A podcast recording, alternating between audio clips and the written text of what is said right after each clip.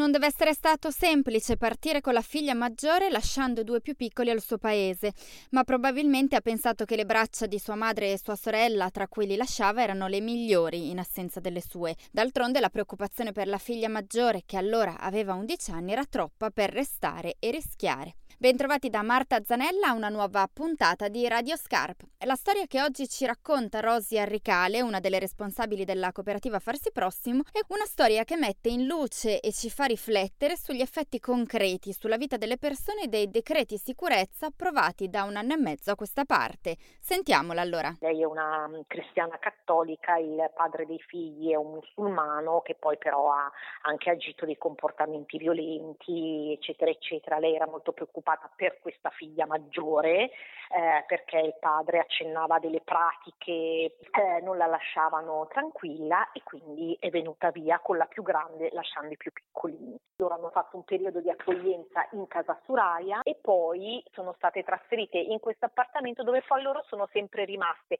Appartamento messo a disposizione eh, dal, dall'Istituto delle Suore di Maria Ausiliatrice all'interno dello stesso contesto dove le suore vivono e hanno anche le scuole e quindi le hanno sempre in qualche modo sostenute.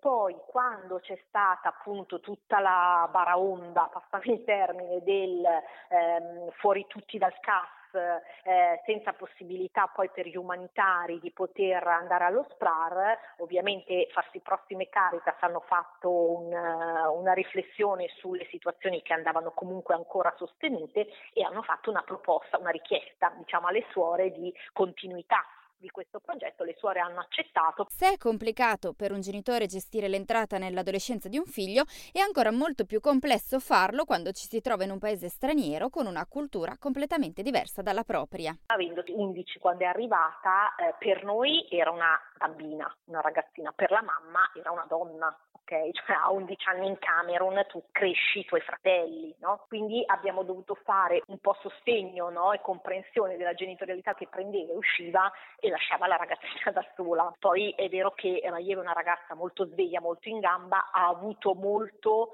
eh, l'appoggio veramente, l'occhio delle suore perché comunque la cosa molto molto positiva anche di questa accoglienza che è nata già subito come un'accoglienza diffusa è che le suore hanno dato la disponibilità non solo di inserirle in appartamento, ma hanno preso la ragazzina a scuola, fa il tempo pieno, fa le attività pomeridiane, cioè è una ragazza che è stata proprio inserita completamente in quel contesto, è una ragazza occidentale. Si è dovuto lavorare proprio un po' appunto sulla relazione tra, tra le due e un po' sul far capire che qua comunque i criteri rispetto alla genitorialità sono diversi rispetto a quelli africani, però lei che anche era molto molto bambina, tu tieni conto che poi lei è del 92, eh, lei l'ha avuta da a 14 anni questa figlia, cioè era una bambina lei. Per il resto in questi due anni ha dimostrato di sapersela cavare molto bene da sola. Dopo aver imparato l'italiano si è trovata un lavoro da sola, un lavoro a contratto a termine, è vero, ma che è già stato rinnovato diverse volte. Anche la mamma ha fatto la scuola, la doppia scuola di italiano, adesso parla italiano e lei poi molto attivamente si è data proprio da fare anche nella ricerca del lavoro, tant'è che ha trovato da sola in realtà un'occupazione che è quella di cameriera ai piani in un albergo proprio centrale in zona Duomo, sta lavorando ovviamente poi con dei contratti sempre un po'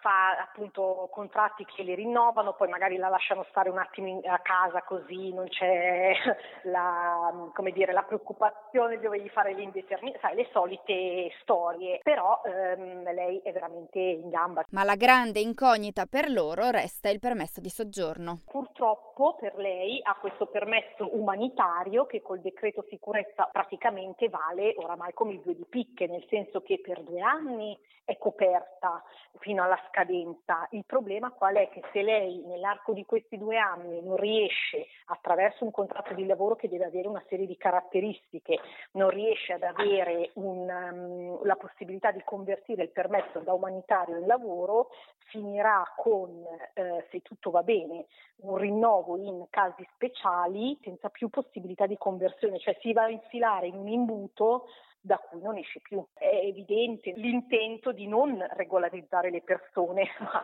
poi anzi di, di spostarle in un circuito di irregolarità. L'unica speranza al termine di questa storia che non è finita è che i titolari di lavoro che finora l'hanno stimata e si sono dimostrati sensibili riconoscano le particolarità della situazione e le garantiscano un contratto più stabile. Ma cosa succederà davvero alle due ragazze ad oggi non si sa ancora.